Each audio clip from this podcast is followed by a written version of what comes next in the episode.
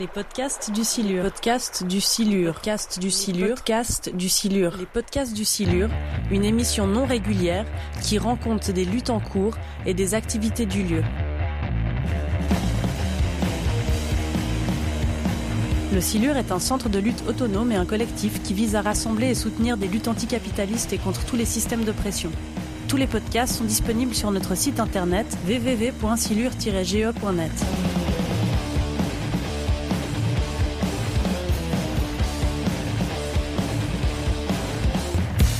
Bonne écoute et à la prochaine. Le 29 septembre 2022, le Silure recevait Gwenola Ricordo, sociologue féministe qui milite pour l'abolition du système pénal. À cette occasion, deux collectifs qui travaillent notamment sur la prison et la police à partir de la pensée anticarcérale ont pris la parole pour présenter leur lutte. Il s'agit d'outrage collectif et de Parlons Prison. On remercie chaleureusement Radio 40 pour le live et l'enregistrement. Bonsoir, euh, je vais juste présenter en deux mots le collectif euh, du Silure. Donc on est un collectif qui s'est constitué en 2017. On est un collectif politique autonome qui avons comme but de rassembler et de soutenir euh, des luttes contre toutes les oppressions. On propose divers événements, donc des conférences, des films, des discussions. Et puis on aime aussi offrir euh, des ressources à des groupes extra-parlementaires qui partagent nos idéaux, que ce soit un lieu de réunion ou pour euh, proposer des événements. On propose également des activités fixes. Donc euh, le vendredi midi, il y a des cantines à prix libre. Le vendredi soir, entre 17h et 20h, il y a l'ouverture de la bibliothèque InfoKiosque. Donc en fait, le silure, pour les gens qui ne savent pas, c'est le, pas ici. C'est juste dans la cour, vous descendez, vous remontez les escaliers en face, c'est le, bâtiment juste à côté là.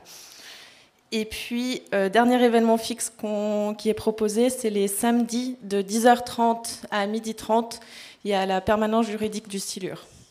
Si vous êtes intéressé à savoir un peu plus ce qu'on fait ou à lire des textes qu'on a produits, on a un site internet, euh, c'est silure-ge.net où il y a tout, plein d'infos et des textes aussi à lire. Du coup, je te repasse la parole. Alors voilà, je vais commencer par te présenter. Donc Gwenola Ricordo, tu es sociologue féministe, euh, professeure assistante à la California State University à Chico et tu milites pour l'abolition du système pénal.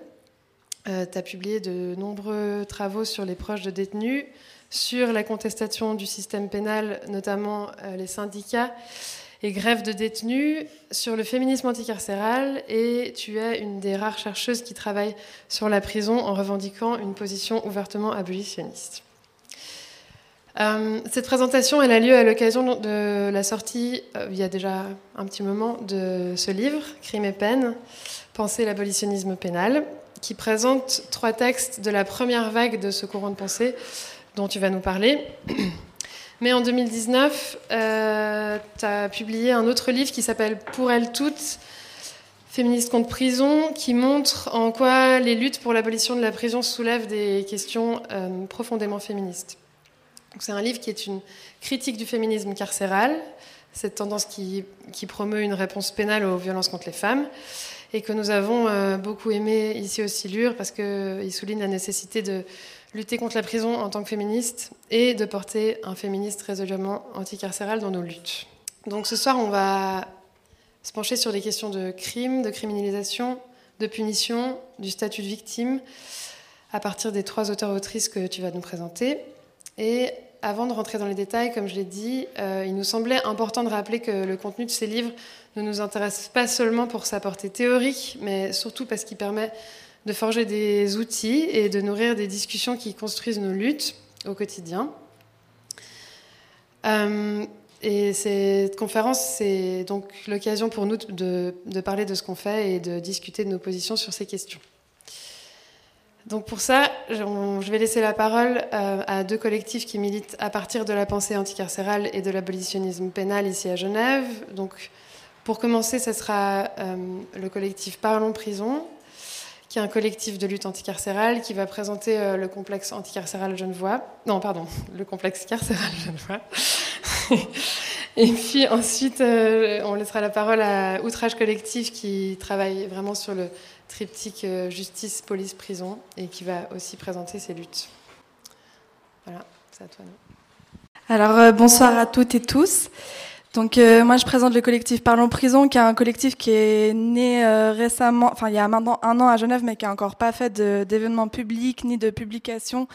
On est encore en cours de réflexion, de construction de ce collectif, mais voilà c'est une bonne occasion ce soir de déjà le présenter parce que voilà on, est quand même euh, déjà présent. Donc on a un collectif de lutte anticarcérale donc basé à Genève en soutien en personne, aux personnes détenues et euh, aux personnes proches des détenus. Euh, on s'est créé suite enfin un autre constat du et le contexte carcéral à Genève étant donné que le canton de Genève c'est le canton qui enferme en fait le plus de personnes en Suisse, notamment, enfin, non seulement en termes de quantité de personnes détenues à Genève, mais aussi proportionnellement à sa population. Et euh, donc à Genève, il y a un grand, malheureusement, un grand complexe carcéral euh, qui euh, est notamment la prison de Chandelon, qui est donc une prison euh, qui enferme les personnes en détention euh, préventive, pardon. Euh, et euh, pour, en application de, courtes peines. C'est une prison qui est largement surpeuplée, qui a donc euh, où il y a eu beaucoup de, de, dénonciations de cette surpopulation euh, et qui, je crois même, a été l'une des, prisons les plus surpeuplées d'Europe. Et dans ce même complexe, en fait, dans le, même euh, secteur, en fait, à Genève, donc à Puplinge, il y a euh, trois autres prisons, euh, trois autres établissements. Donc la Brena, qui est un, établissement de prison de, longue peine, donc d'application de longue peine. Et Curabilis, qui est une prison qui enferme les personnes qui, pour les raisons pénales, mais aussi qui ont des troubles psychiatriques et euh, selon la justice hein, toujours, et euh, la Favra qui est une prison, un établissement de détention euh, administrative. En plus donc de cette euh, lourde charge, carcérale à Genève et donc ces nombreux établissements, il y a une grande volonté politique d'en construire plus. Et euh, donc, euh, en fait, la politique genevoise, selon nous, est, chargée de, de, ces politiques pénales et carcérales. Et en face à ça, on a constaté qu'il y avait peu de ressources euh, sur, euh, théoriques sur, euh, sur la question et qui contraient en fait ce, ce, lourd système pénal, notamment, enfin, qui contextualisait particulièrement, en, enfin, qui se contextualisait en Suisse et tout particulièrement à Genève. Et euh, voilà. Et en plus, en parallèle à ça, on a aussi fait le constat que peu il y avait peu d'informations pratiques euh, pour les personnes proches euh, des détenus et que en fait ce, cette expérience de la prison pour les personnes proches était aussi lourde dans ce sens-là parce qu'elle est complexe et qu'en en fait on fait rien pour pour accompagner les, les, personnes proches des détenus. voilà. Et donc, euh, on a donc euh, deux axes principaux. Vous l'aurez compris, donc le soutien aux proches des détenus et une production, euh, l'envie de produire un contenu théorique et, politique anticarcéral dans une perspective abolitionniste. Et donc pour ça, on, est en train de créer un site internet et une présence sur les réseaux sociaux qui, qui veut donc réunir notamment les, des informations pratiques pour les personnes euh, proches des détenus, donc sur les différents établissements, pour euh, donner des informations, par exemple, pour comment euh, cantiner, donc apporter des, envoyer de l'argent, des colis, etc. Toutes ces informations pratiques, en fait, autour des établissements carcéraux. Et voilà, donc aussi vulgariser un peu le système pénal et, le fonctionnement de cette justice euh, vraiment complexe en fait euh, et donc euh, pouvoir accompagner les personnes proches dans ces différentes procédures dans, dans tout ce, cette grosse machine carcérale. Et le mieux possible les accompagner pour comprendre un peu comment comment tout ça fonctionne. Voilà. Et en parallèle donc aussi construire un discours euh, anticarcérale dans une perspective abolitionniste. Pour ça, donc, on, a, on est en train de rédiger euh, un long article sur euh, le contexte genevois dans une particulièrement, mais un peu en Suisse, plus largement en Suisse, et plus largement en fait contre le système pénal qui en fait est un gros appareil qui malheureusement n'a pas, enfin je sais pas si malheureusement, mais qui n'a pas vraiment de frontières et qui se retrouve en fait dans, dans, le monde entier dans, sous des formes similaires en tout cas. Donc voilà, et aussi on avait euh, l'envie de, mettre de la valeur sur l'analyse et les témoignages des personnes qui vivent l'expérience de la prison et du système pénal euh, de plus près, voilà, soit euh, à travers l'expérience de, proches de détenus ou de détenus eux-mêmes, elles eux-mêmes.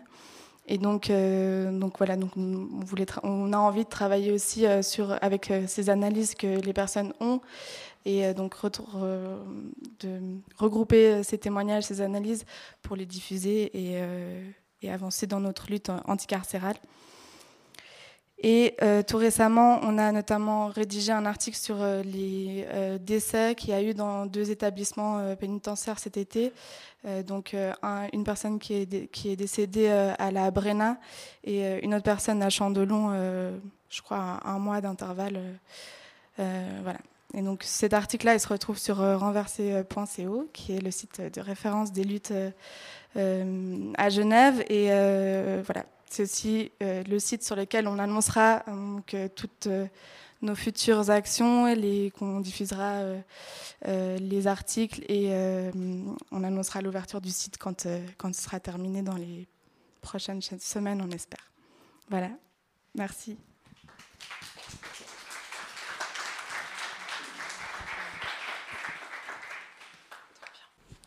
Bonsoir, ça va? Alors, euh, moi je présente Outrage collectif pour la première fois, donc je vais lire mes notes. Outrage collectif s'est formé il y a environ 4 ans. Euh, on s'organise entre personnes racisées, euh, c'est-à-dire qui subissent à différents niveaux et degrés le racisme structurel ou systémique. On, s'organise autour de l'écriture de textes, la participation à l'organisation de manifestations et la visibilisation des conditions de vie et des luttes des personnes racisées en Suisse romande en particulier. Euh, dans sa jeune histoire, très vite, Outrage Collectif a travaillé à dénoncer les crimes policiers et soutenir les proches des victimes. Hervé Mandundu, Lamine Fati, Mike Ben Peter, nommons-les. Ce soutien s'est matérialisé en récolte de fonds, en suivi de procès, écriture de textes, manifestations. Et tout ça en accord avec les proches, parce que ça nous semblait fondamental. Ces violences ne sont pas que le fait de la police, d'où l'importance d'englober le système pénal dans son ensemble. Par exemple, à Genève, la prison de Chandelon est en très grande majorité remplie d'étrangers, euh, le plus souvent enfermés pour séjour illégal en Suisse. Les personnes les plus systématiquement criminalisées sont des personnes racisées. Pour finir cette brève présentation, lorsqu'on parle des violences d'État envers les personnes racisées, il faut mentionner le système d'asile suisse et son système de centres fédéraux qui a la particularité de sous-traiter l'exercice de ces violences à des sociétés privées. À ce sujet, nous vous invitons à venir en masse à la manifestation de ce samedi à 14h à Berne, qui s'intitule Vie libre et digne pour les exilés. Merci et bonne soirée.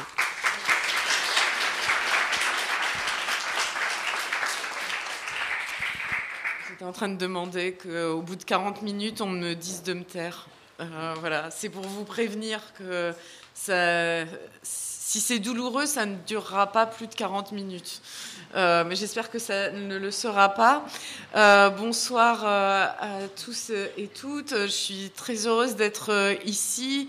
Euh, déjà parce que, comme j'imagine un bon nombre d'entre vous, j'ai beaucoup souffert euh, de cette année Covid et du manque de discussions, de rencontres, etc. Donc euh, j'apprécie d'autant plus la chance d'être ici, d'avoir l'occasion de discuter d'abolitionnisme pénal, de critique radicale du système pénal. Et puis, euh, j'ai euh, été euh, amenée par mon militantisme à souvent discuter en France, parfois en Belgique, mais je crois que dans le champ politique, même si j'étais déjà venue à l'ancienne usine, euh, ici même, pour des actions euh, politiques ou des rencontres. C'est euh, la première fois que je suis amenée à être dans cette position. Donc voilà, j'en suis très heureuse d'avoir cette possibilité d'échanger avec vous. Alors, étant entendu que je viens présenter mon dernier livre, donc si vous veniez pour le précédent, euh, bah, voilà, je vous annonce que je, ne vais pas en parler, en tout cas dans le temps qui m'est imparti. Ensuite, dans le temps de discussion, vous en faites ce que vous voulez, donc on pourra euh, reparler de ça. Mais je suis venue surtout pour euh, parler de crimes et peines, et que je vais un petit peu parler de le pourquoi de ce livre, l'intention de ce livre, de euh, la première génération abolitionniste, et puis après plus spécifiquement de certains auteurs, certaines autrices. Et je terminerai par euh, une petite euh, lecture. Et je voulais peut-être en préambule vous dire que ce livre, il est, alors il a un titre super ronflant, Crimes et peines, sous-titré Penser l'abolitionnisme pénal. Donc le sous-titre est presque aussi ronflant que le titre que en fait, euh, comme mon éditeur n'est pas là, bon, il ne doit pas écouter la radio, mais euh, bon, moi je voulais que ça s'appelle Penser avec l'abolitionnisme pénal et non pas Penser l'abolitionnisme pénal. Bref, euh, l'idée qu'il y a avec ce livre et surtout avec la discussion qu'on va avoir ce soir, pour moi, c'est vraiment penser en abolitionniste. Hein. comment, comment, quelles sont les questions que l'on pose en tant qu'abolitionniste? Quelles sont les, réflexions que l'on a en tant qu'abolitionniste? Et euh, je vais être dans une présentation générale d'idées, de, débats qui traversent les mouvements abolitionnistes, et non pas pour vous dire, euh, voilà la façon dont pensent les abolitionnistes, et si vous ne pensez pas ça, euh, vous êtes dans le camp du mal. Donc voilà de quelle manière j'aimerais qu'on aborde la, discussion, vraiment avec cette idée de comprendre quels sont les enjeux auxquels se confrontent les, mouvements abolitionnistes, les, les pensées de, l'abolitionnisme euh, pénal, euh, parce que euh, c'est aussi moi ma, démarche en tant qu'universitaire impliquée dans le travail académique, d'essayer de, de, transmettre, de participer à la circulation des idées, des débats, beaucoup moins beaucoup plus pardon, que de donner un prêt-à-penser, un modèle, un mode d'emploi dans ce qui serait euh, la bonne stratégie, euh, les euh, bonnes solutions, que faire, etc. Donc voilà ce que je voulais poser de façon très générale sur un peu le livre, la démarche de, la discussion de, ce soir. Et puis pour continuer un petit peu plus à rentrer dans la démarche même du livre, euh, si vous avez euh, lu ou entendu parler de mon précédent livre, vous savez euh, sans doute que je suis depuis assez longtemps une abolitionniste, hein, que je suis devenue abolitionniste parce que d'abord j'ai eu des proches incarcérés, qui a donc ce long parcours militant, et puis que cette euh, cette, position politique, j'ai essayé de l'articuler à mon travail euh, académique, de faire des va-et-vient entre euh, positionnement politique et positionnement académique. Et donc ce dernier livre, il s'inscrit dans ce que j'essaye de faire depuis quelque temps, c'est-à-dire de retracer une histoire des idées abolitionnistes et des débats abolitionnistes parce que euh, euh, l'histoire de l'abolitionnisme pénal n'a toujours pas été écrite. Hein. Il n'existe pas de livre qui fait une histoire des idées abolitionnistes, des mouvements abolitionnistes. Et c'est dans ce type de recherche que je suis euh, récemment, enfin voilà, depuis quelque temps impliquée de manière collective.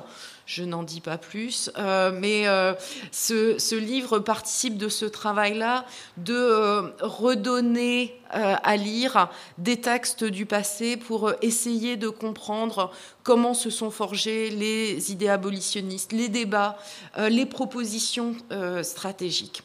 Et puis, il y a dans la démarche de ce livre l'envie de, euh, euh, euh, rendre compte de textes qui, moi, m'ont accompagné dans mon parcours militant et aussi de faire en tout cas c'est ce que j'ai essayé de faire, le livre que j'aurais voulu il y a une vingtaine d'années quand j'ai découvert l'abolitionnisme pénal.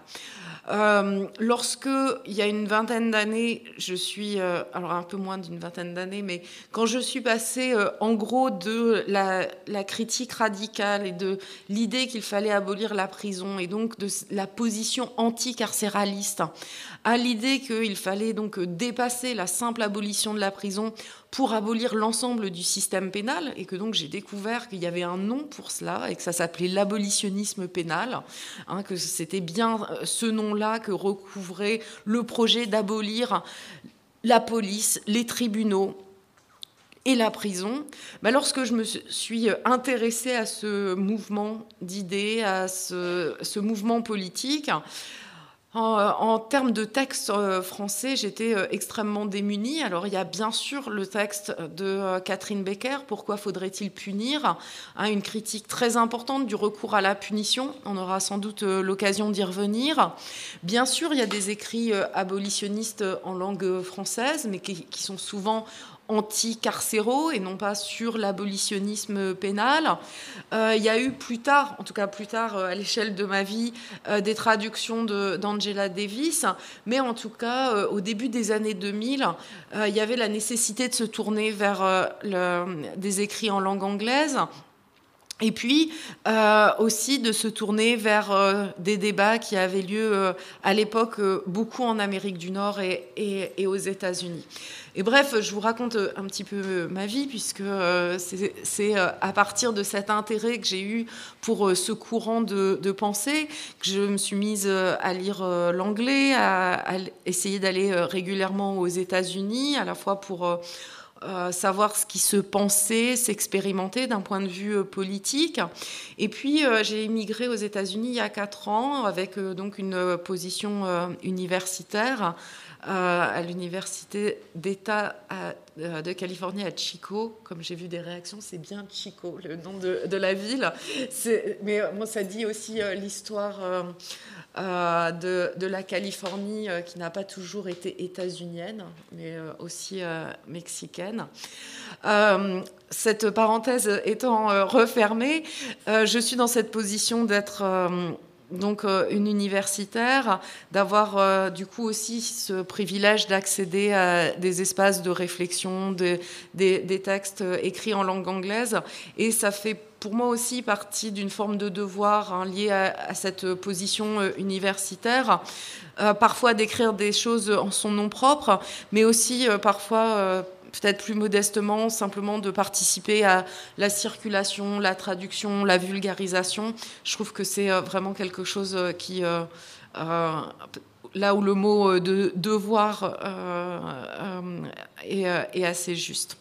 Donc voilà l'idée de, ce livre, de permettre peut-être euh, aux personnes nouvelles dans le champ des idées abolitionnistes, euh, de découvrir euh, des textes, des textes à mon sens importants, mais aussi des textes un petit peu anciens.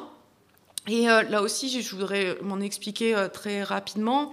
J'ai choisi des textes qui ont été écrits entre le milieu des années 70 et le milieu des années 90. Et donc, hein, on a tendance à dater le début de l'abolitionnisme pénal de, cette décennie 70. Euh, Et donc, les auteurs que je présente dans ce livre appartiennent à cette première vague. En, d'autres termes, beaucoup d'autres choses ont été pensées depuis que ces textes ont été euh, écrits.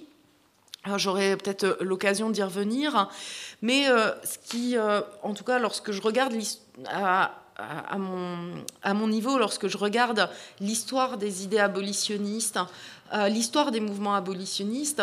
Ce qui me semble extrêmement marquant depuis les années 2000, euh, c'est euh, la manière où, en Amérique du Nord, la question de la race est devenue extrêmement importante, avec cette idée aussi qui fait sens pour beaucoup d'abolitionnistes que le projet d'abolir le système pénal a une filiation directe avec la lutte pour l'abolition de l'esclavage et que le système pénal réactualise les formes de ségrégation raciale qui étaient euh, celles de, euh, du système esclavagiste.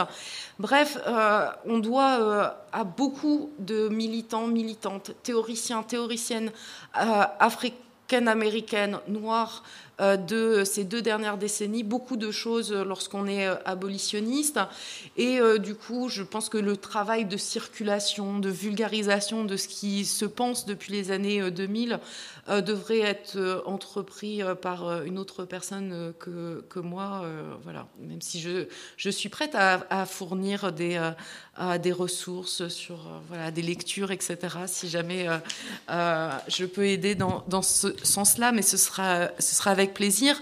Mais je me sentais plus, plus à ma place dans ce travail peut-être plus d'archéologie, de remonter à ce qui s'est pensé donc dans ce, cette première vague des années 70, milieu des, des années 90.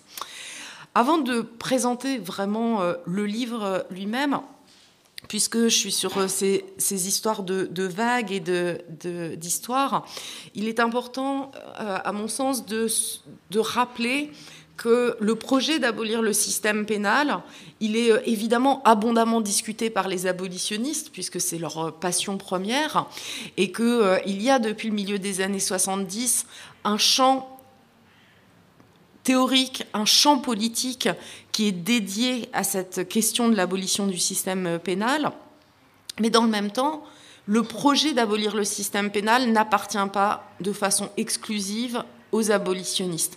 En clair, l'abolition du système pénal, il a été pensé elle a été pensée pardon, par d'autres que les abolitionnistes, avant même que des gens se pensent comme abolitionnistes ou que des mouvements se réclament de l'abolitionnisme. Il y a évidemment la longue histoire des mouvements anarchistes, de la critique radicale de l'État, du système pénal, de la prison, et évidemment qu'il y a des formes de filiation entre les mouvements anarchistes et le champ des idées, le champ politique de l'abolitionnisme pénal. Mais il y a aussi d'autres filiations, des filiations euh, qui, euh, à mon sens, reste à être euh, étudiée, analysée, décrite. et dans le contexte nord-américain, il y a évidemment une filiation très, très claire qui existe entre le mouvement de libération africaine-américaine, le mouvement par exemple des Black Panthers, tout ce que les Black Panthers ont apporté sur la critique radicale de la prison. si vous ne l'avez pas encore lu, lisez George Jackson, c'est un des écrits les, les plus flamboyants sur, euh, sur la prison. Euh, on trouve chez les Black Panthers euh, des critiques extrêmement radicales du rôle de la police. Les Black Panthers ne se pas, enfin le terme est un peu mal choisi, mais ils ne dénonçaient pas seulement les crimes d'État que sont les crimes policiers, mais ils, ils, avaient déjà les, toutes les, les graines, les, les tout ce qu'il, enfin, voilà, l'idée d'abolition de la, police se retrouve hein, dans, certains écrits, certains euh, tracts, certains, certaines réflexions euh, des Black Panthers. Et je, je dis ça euh, de, de, mon de ma perspective, qui est une perspective pas très savante sur euh, les mouvements euh, de libération africaine-américaine, mais je pensais que c'était extrêmement important de reconnaître la diversité des filiations politiques qui existent lorsqu'on parle d'abolitionnisme pénal et d'aborder la question de l'abolition du système pénal de façon ouverte, hein, de que politiquement, hein, il n'y a pas une exclusivité de tel ou tel courant. Euh, ça va ou ok Non, mais parce que je sais que je peux parler. Euh, ça va, il n'y a personne qui est. Euh, je vérifie l'état des troupes, c'est bon. Ok, je bois. Alors, dans, dans, ce livre, comme je le disais, enfin, ou comme ça a été dit déjà en présentation, c'est un livre qui présente trois traductions inédites en français d'abolitionnistes. Le travail de traduction a été fait par Pauline Picot et Lydia Amarouche. Euh, j'ai eu la chance de travailler avec ces deux euh, euh, traductrices. j'ai beaucoup d'admiration pour le travail de traduction, car j'ai moi-même ça en horreur. Donc merci à tous les gens qui font du travail de traduction. mais c'est vrai que dans nos milieux militants aussi, c'est une, pratique répandue et, c'est extrêmement important hein, d'un point de vue militant de faire ce, ce travail de traduction. Donc merci à tous ceux et à toutes celles il y a beaucoup de elles d'ailleurs dans les traductrices, mais bon, euh, à, tous, ceux et à toutes celles qui font des, traductions. Mais bref, dans, dans, ce livre, il y a d'abord euh, une introduction très générale sur euh, l'histoire de l'abolitionnisme. ensuite, chacun et chacune des auteurs est présenté. Il y a ensuite les textes en eux-mêmes, et puis il y a une conclusion qui revient sur les enjeux contemporains euh, qui se posent pour les abolitionnistes, pour les mouvements abolitionnistes, euh, notamment un peu l'actualité hein, qui a été celle de l'an passé autour de euh, Black Lives Matter, l'abolition de la police, hein, que veut dire ce slogan pour les abolitionnistes, quelles sont les stratégies pour abolir la police. Donc voilà comment le, livre est, euh, construit. Et euh, l'idée là, c'est euh, pas de rentrer dans le détail de chacun de ces textes, mais de vous donner quelques idées sur chacun de ces auteurs, autrices, chacun de ces textes, les questions qu'ils posent. et puis après que je lise un petit quelque chose, on est à peu près dans les temps?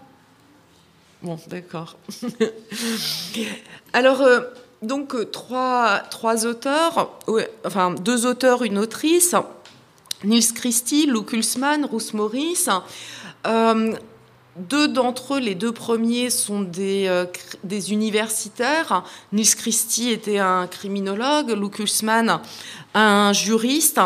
En cela, ils sont assez représentatifs de cette première génération d'abolitionnistes, hein, où il y avait une part euh, très importante d'universitaires et plus précisément d'hommes blancs. Donc euh, il y a dans ce livre une sorte de constat de qui étaient à l'époque euh, les, voilà, les, les, grandes figures, les, de quelle façon se...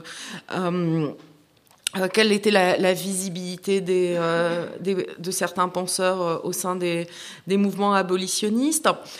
Nils Christie, euh, Lou Kulsmann et Morris sont aujourd'hui euh, décédés. Ils sont décédés euh, dans la dernière décennie. Et c'était aussi une des raisons pour lesquelles je voulais faire ce livre, dans le sens où bah, vous l'imaginez bien que toute cette première génération d'abolitionnistes est aujourd'hui soit très âgée, soit décédée. Et lorsque on est militant, militante, on sait que ce travail de transmission, c'est un travail qui est très important de faire parce que euh, la mémoire politique est une mémoire euh, fragile et que euh, si on ne fait pas à un moment donné ce, ce travail-là de, de, rendre compte de ce qui s'est pensé à un moment donné, il y a le risque que ça tombe dans, dans les oubliettes de, de l'histoire. donc Niels Christie est quand même le, parmi ces, ces trois auteurs, autrices, la personne la, plus connue, notamment parce que deux de ses livres ont été traduits en français. Le plus connu de, de ses livres en langue française, c'est L'industrie de la punition, qui a été euh, traduit au début des années 2000 aux éditions Autrement qui, à mon sens, n'a pas eu le succès qu'il aurait euh, mérité. Euh, il y a un second livre qui est paru en français qui s'appelle Au bout de mes peines. pardon, Au bout de nos peines. Au bout de mes peines, c'est la chanson de Goldman, je crois. Bon, euh, mais là j'ai vraiment l'impression de faire mon âge quand je cite du Goldman. Euh, donc c'est au bout de no, de no pen, c'est ça. Euh, mais euh, et je suis sûre que le traducteur, euh, enfin voilà, il n'est pas tout jeune non plus, donc euh, il, a dû avoir une résonance avec Goldman quand il a choisi cette traduction, parce que le titre en anglais s'appelle Limits to Pain, mais qui est difficilement traduisible. bref, donc Nils Christie est un criminologue. norvégien, je crois vous l'avoir déjà dit, qui s'est beaucoup intéressé à la manière dont on pourrait, euh, pour dire les choses rapidement, organiser nos vies euh, de manière à ce que les institutions se mêlent un petit peu moins de nos affaires. C'est là résumé très rapidement son projet politique, ce qui veut dire que euh, Niels Christie avait pas mal en horreur toutes les formes de professionnels. de professionnels, professionnels de la santé, professionnels de l'école. en cela, il avait il est aussi euh, un homme des années 70 et, au-delà, donc euh, critique radicale de, l'école, critique radicale de l'organisation de, la santé, et puis aussi critique radicale du, système pénal. Alors, au risque peut-être de décevoir certains ou certaines, c'est au sens strict pas un abolitionniste, hein, il se disait davantage un réductionniste. Mais euh, les réductionnistes ont beaucoup accompagné les réflexions abolitionnistes. Pourquoi? Parce que les réductionnistes, comme Niels Christie, disent bon, euh, on est quand même en direct, donc je vais essayer de ne pas employer de, formulations trop familières, mais ils disent bon, on ne croit pas trop que ça va marcher, mais quand même ça donne la bonne direction. Donc, euh, vous voyez, ils nous, nous freinent pas dans la démarche, mais ils nous disent on ne croit pas que vous allez y arriver. Mais continuez. Hein. Bon. Euh, et du coup, l'intérêt de, de Niels Christie, c'est, malgré sa forme de pessimisme, de poser de bonnes questions, de poser des questions euh, qui euh, incitent à aller plus loin dans notre critique du système pénal, à réfléchir aux manières de faire autrement. Et le texte qui est traduit est un texte que euh, voilà, je, que j'ai toujours trouvé euh, formidable et j'ai toujours euh, été très surprise qu'il n'ait pas été traduit en français parce qu'il a eu vraiment beaucoup de retentissement en, langue anglaise. Il a été traduit sous le titre À qui appartiennent les conflits? Alors, Niels Christie pose cette question-là en 76 à, devant un parterre de criminologues à l'occasion de l'ouverture d'un centre de, criminologie. Euh, en passant, il leur dit Je crois qu'il y a, euh, a peut-être trop de criminologues, qu'il faudrait peut-être pas ouvrir euh, tant de centres de, recherche en criminologie, hein, et on pourra peut-être y revenir. À quoi servent les criminologues? Est-ce que les criminologues sont utiles à l'abolitionnisme? C'est des vraies questions. mais toujours est-il que Niels Christie dit le système pénal procède à l'expropriation des conflits, que ce soit pour les victimes, mais aussi pour les auteurs, et aussi la société dans son ensemble. Et il désigne tous les acteurs du système pénal, depuis les avocats jusqu'aux greffiers, greffières, je ne sais pas si vous avez ça en Suisse, des greffiers et greffières, euh, des juges, euh, bref, tous les participants du système pénal bah, il les appelle des voleurs de profession. Hein. Il dit c'est eux qui exproprient euh, nos euh, conflits et il faut trouver des moyens de euh, s'occuper de nos propres conflits, de nos propres préjudices. Alors évidemment, cette réflexion, elle, vous voyez, elle ouvre tout un, un champ au, possible, à l'imagination de comment on s'occupe de nos conflits. Mais euh, elle euh, montre aussi la difficulté, la difficulté de s'occuper de nos conflits dans le monde tel qu'on le connaît aujourd'hui, dans une société qui est celle du régime capitaliste, hein, qui est aussi un régime du temps, un régime du temps dont on dispose pour s'occuper ou pas de nos conflits. Et pour dire les choses extrêmement rapidement, bah, le, régime capitaliste est un régime qui euh, s'occupe de nos problèmes hein, en permettant leur délégation, hein, délégation à des professionnels de la résolution de nos problèmes, alors euh, y compris avec euh, sans aucune animosité à l'égard euh, des euh, psychologues, etc., mais qui aussi hein, procède d'une professionnalisation de la santé mentale hein, et de, de, professionnels rémunérés pour nous aider à aller mieux, etc. Et c'est évidemment à l'inverse du modèle de société tel que le, le pensait Niels Christie. J'en reste là parce que voilà, il y a des questions de temps. Euh, quelques mots sur euh, Donc, je vous ai dit, juriste, euh, néerlandais. même génération que Niels Christie, ce qui veut dire aussi l'expérience de l'occupation nazie de son pays, aussi l'expérience de l'internement pendant la Seconde Guerre mondiale. Euh, ce qui n'est pas indifférent parce que après la Seconde Guerre mondiale, dans beaucoup de, pays occidentaux, on a eu des réformateurs qui sont arrivés au pouvoir aussi par, euh, euh, avec des idées réformatrices, par leur proximité avec l'expérience de l'enfermement ou parce qu'ils avaient eux-mêmes subi l'enfermement ou d'autres, la déportation, la torture, etc. Et donc voilà, il y a aussi une histoire politique euh, qui est liée aux, trajectoires euh, individuelles euh, de, ces personnes. Lou Kulsman avait déjà une longue carrière de juriste lorsque, à partir du milieu des années 70, il s'est défini comme abolitionniste. Pour la petite histoire, euh, il est venu à l'abolitionnisme en s'intéressant d'abord euh, à la question des infractions routières. Alors je dis ça parce que euh, souvent lorsqu'on s'intéresse à l'abolition du système pénal ou à l'abolition de la prison, on ne pense pas tellement à la question de la sécurité routière. Mais Lou Kulsman, très tôt, a eu euh, plus que des doutes euh, sur la criminalisation des comportements routiers. Alors comme n'importe quel abolitionniste, hein, il disait pas il faut que chacun fasse comme il veut, sur, la route, mais plutôt le fait de, recourir à des amendes, à des peines d'incarcération pour des raisons euh, d'infraction routière, ça lui semblait pas une bonne stratégie et donc euh, il a réfléchi autrement la sécurité euh, routière.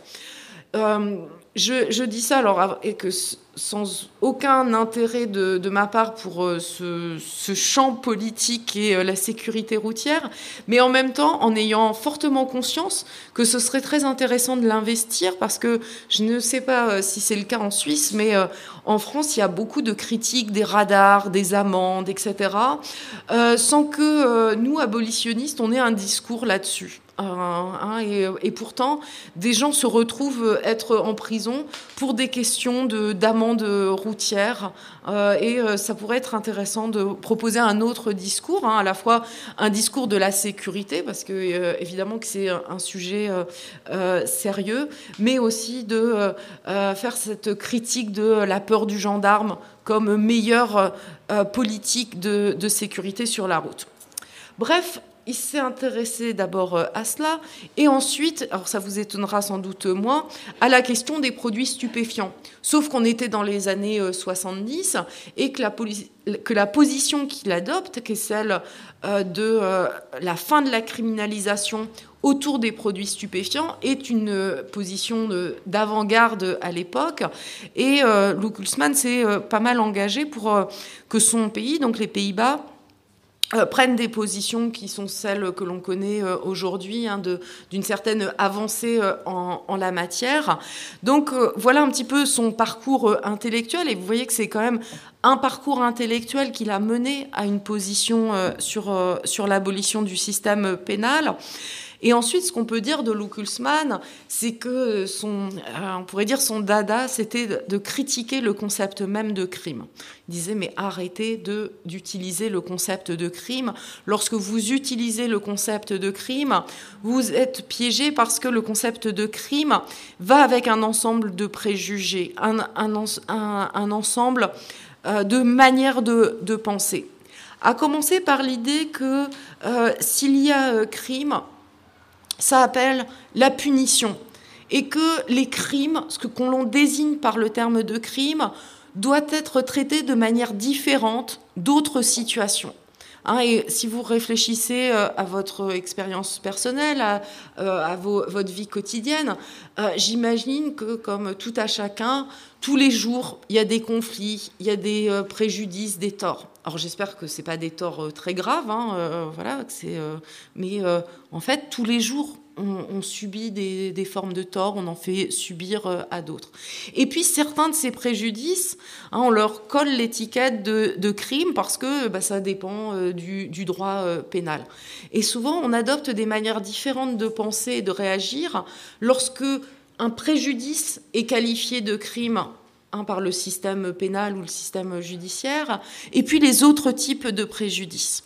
Et Lou nous dit il faut se, départir de cette étiquette de crime. Il faut arrêter de l'utiliser et au contraire utiliser le concept qu'il a forgé, qui est celui de situation problème situation problématique. Il n'écrivait pas dans sa langue euh, euh, maternelle, donc euh, les deux expressions sont, sont acceptables. Je ne sais pas ce qu'il aurait dit en, en néerlandais, mais situation problème, situation problématique, plutôt que de crime, euh, avec euh, l'idée que si on pense tout ensemble les situations problématiques, bah, on va se rendre compte qu'on a de multiples façons de réagir à ces situations problèmes. Et que le recours à la punition est l'une des nombreuses manières dont on peut répondre euh, à une situation de préjudice ou à une situation problématique. Et juste une petite parenthèse, Luc dit bien situation problème, situation problématique, et jamais personne problématique encore moins personnes toxiques. Alors, je suis pas là pour faire euh, des leçons de vocabulaire euh, à qui que ce soit, mais euh, c'est vrai que c'était pas du tout la perspective qu'avait Lukulsman. Et d'un point de vue quand même assez général chez les abolitionnistes, il y a cette idée que les individus ne sont pas réductibles à leur comportement et que il y a toujours un contexte, il y a des, des dynamiques. Alors ça, ça, veut, ça enlève pas la responsabilité aux uns et aux autres, hein, mais que euh, on pense quand même davantage en termes de, situation et de dynamique plutôt qu'en termes de personnes et de caractéristiques qui seraient liées à une personne. Hein, euh, euh, par exemple, d'utiliser le terme de violeur. Alors certes, c'est une personne qui a commis un viol, mais voilà, c'est des, il y a des manières de dire les choses chez les abolitionnistes qui sont liées à cette réflexion sur euh, quel est l'effet de l'utilisation de l'étiquette de, crime. Or, je dis ça avec euh, euh, aussi à l'esprit que le, langage est fait pour se comprendre et qu'il ne s'agit pas là de faire une police de la façon dont on parle, mais juste d'expliquer pourquoi chez, chez, beaucoup d'abolitionnistes, il y a ce, souci de la langue parce qu'il y a cette critique de l'effet qu'a la catégorie crime. Euh, je vais passer à, à Rousse Maurice. Rousse Maurice a un profil un petit peu différent et c'est aussi pour cela qu'elle apparaît euh, dans le, livre. Elle n'est pas une universitaire, elle est euh, une militante, alors d'origine états-unienne, mais qui a passé la plupart de sa vie au Canada. Et Rousse Maurice euh, est venue à l'abolitionnisme d'une autre manière que par la voie euh, académique. Elle, y est venue de par euh, sa foi, de par sa religion. Elle appartient à l'Église quaker, qui est une branche du protestantisme. Euh, alors je suis toujours embarrassée quand j'arrive à ce moment-là parce que l'histoire des religions c'est pas du tout euh, ma spécialité, mais toujours est-il que les Quakers, bah, c'est une église progressiste, hein, comme euh, on en connaît en Amérique du Nord, une église dans laquelle euh, les, euh, les fidèles, je sais d'ailleurs même pas s'ils utilisent le mot de fidèle, mais bon, euh, les membres de l'église Quakers ne croient pas forcément en Dieu, ce qui pour moi est un mystère absolu. apparemment, on peut être musulman et Quakers. Bon, si ça vous intéresse ou si vous avez des compétences en la matière, vous êtes tout à fait bienvenue d'intervenir là-dessus ensuite.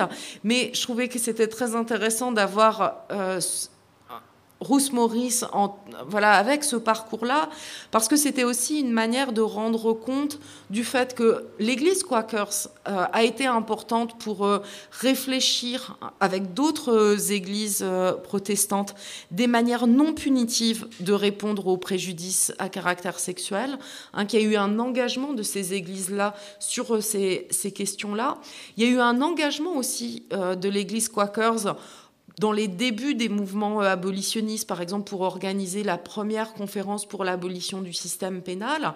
Et puis il y a un engagement des, des membres de cette Église, aujourd'hui encore, hein, dans, beaucoup d'endroits où ils et elles sont implantés, bah pour être bénévoles dans des formes d'engagement auprès de personnes qui euh, sont auteurs de préjudices à caractère sexuel. On trouve des Quakers, par exemple, dans le Rwanda post-génocidaire. Hein. il y a des Quakers qui s'engagent au Rwanda pour euh, proposer de la justice transitionnelle, donc une justice non punitive, mais qui euh, rende justice aux, victimes du, génocide.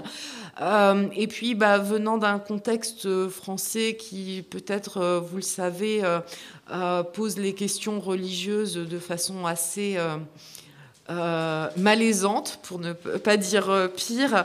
je trouvais ça aussi intéressant de, montrer qu'il y avait des églises, et en l'occurrence l'église Quakers, qui avait réfléchi à sa responsabilité en tant qu'église, en tant qu'église chrétienne, la responsabilité du christianisme euh, dans la, colonisation, notamment en Amérique du Nord, et l'imposition du modèle carcéral, hein, que euh, vous le savez sans doute, hein, mais les prisons euh, ont été inspirées par le modèle du monastère, cette idée hein, de, l'isolement d'une personne seule face à elle-même, avec cette idée de rédemption, etc. Et les Quakers ont été la première euh, église qui, au début des années 80, euh, s'est prononcée pour l'abolition du système pénal, avec cette, cette réflexion historique d'une responsabilité collective hein, dans, dans, le, dans la colonisation et plus particulièrement l'instauration d'un système pénal euh, pour les, les populations autochtones euh, en, Amérique du Nord.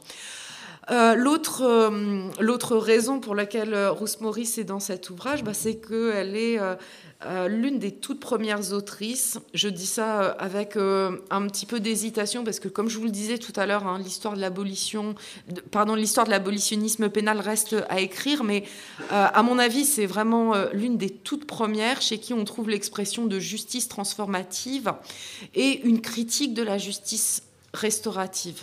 Je me suis emmêlée.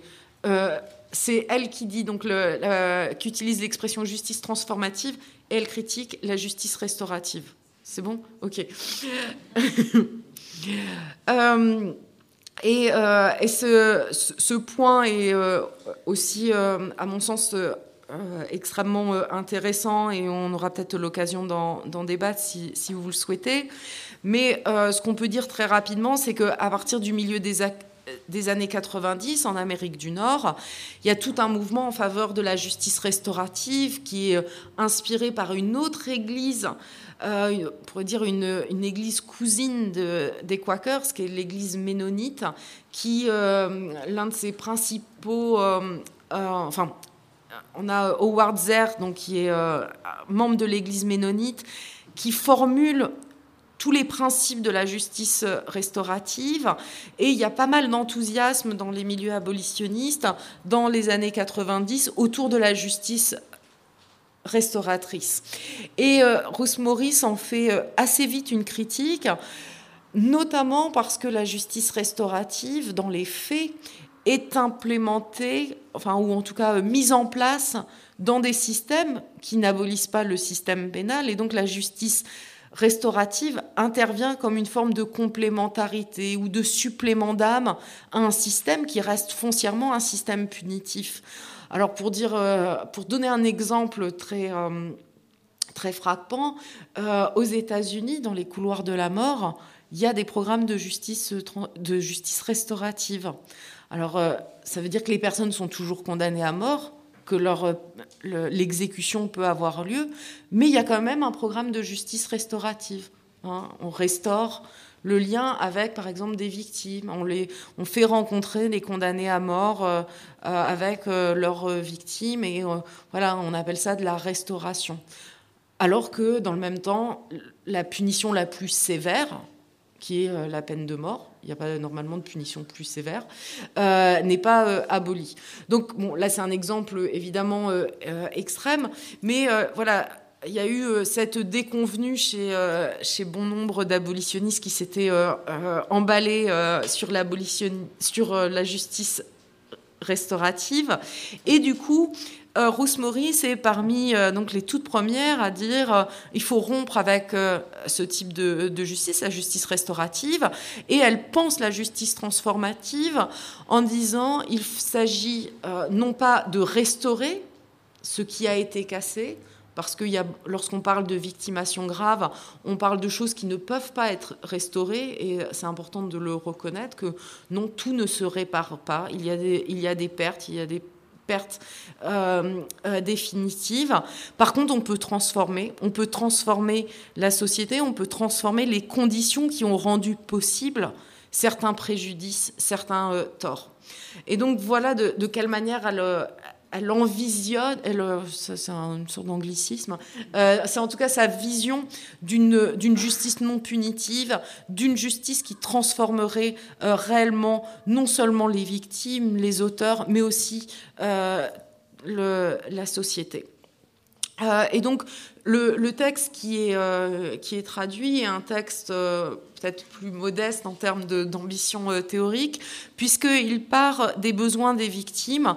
Et moi, c'est un texte qui a toujours été extrêmement important pour moi. Et je m'appuie déjà sur lui dans, Pour elle toutes, parce que elle, elle part de de ce que sont les besoins pour, pour les, les, victimes, en disant les victimes ont besoin de vérité, elles ont besoin de reconnaissance, euh, que cela, le système pénal le permet parfois. Hein, mais bon, vous savez bien, il y a la vérité puis la vérité euh, judiciaire. Et c'est deux choses euh, qui sont parfois assez, assez différentes. et puis il y a le, besoin de sécurité. Mais le système pénal, hein, on le sait bien, ne nous apporte pas de la sécurité.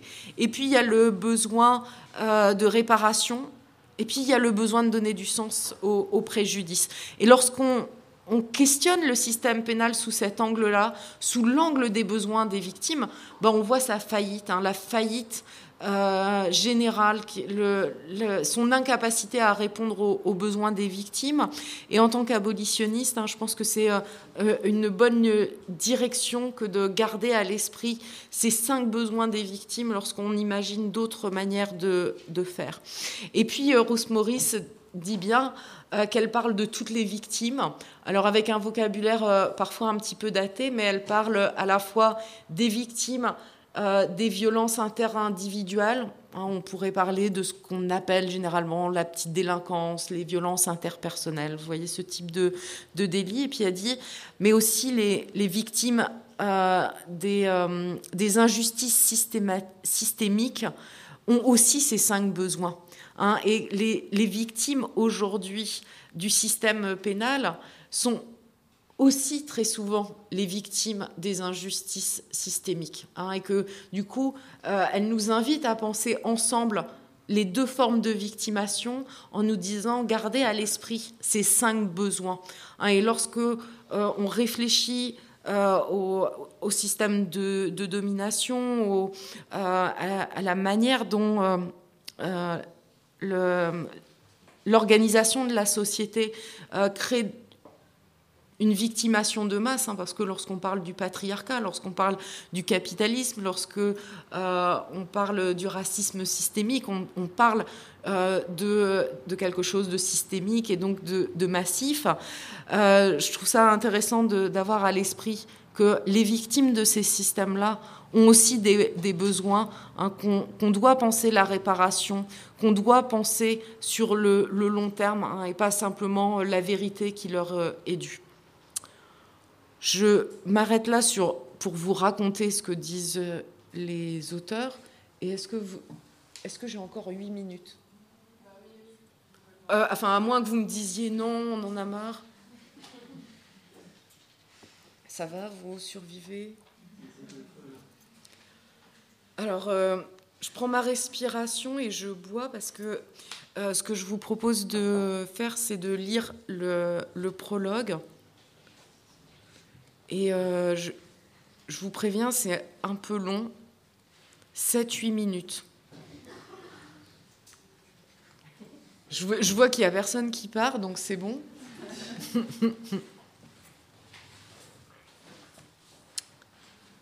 Alors. Et c'est très différent du reste du livre. Comme ça, il y en a un petit peu pour tous les goûts. Euh, alors, c'est aussi mon, credo euh, que l'écriture académique ne peut pas rendre compte de tout et qu'on a besoin parfois d'abandonner l'écriture euh, académique pour dire euh, certaines choses. Euh, et en cela, Niels Christie aurait été d'accord avec moi parce qu'il avait aussi beaucoup d'attention au fait d'être lisible.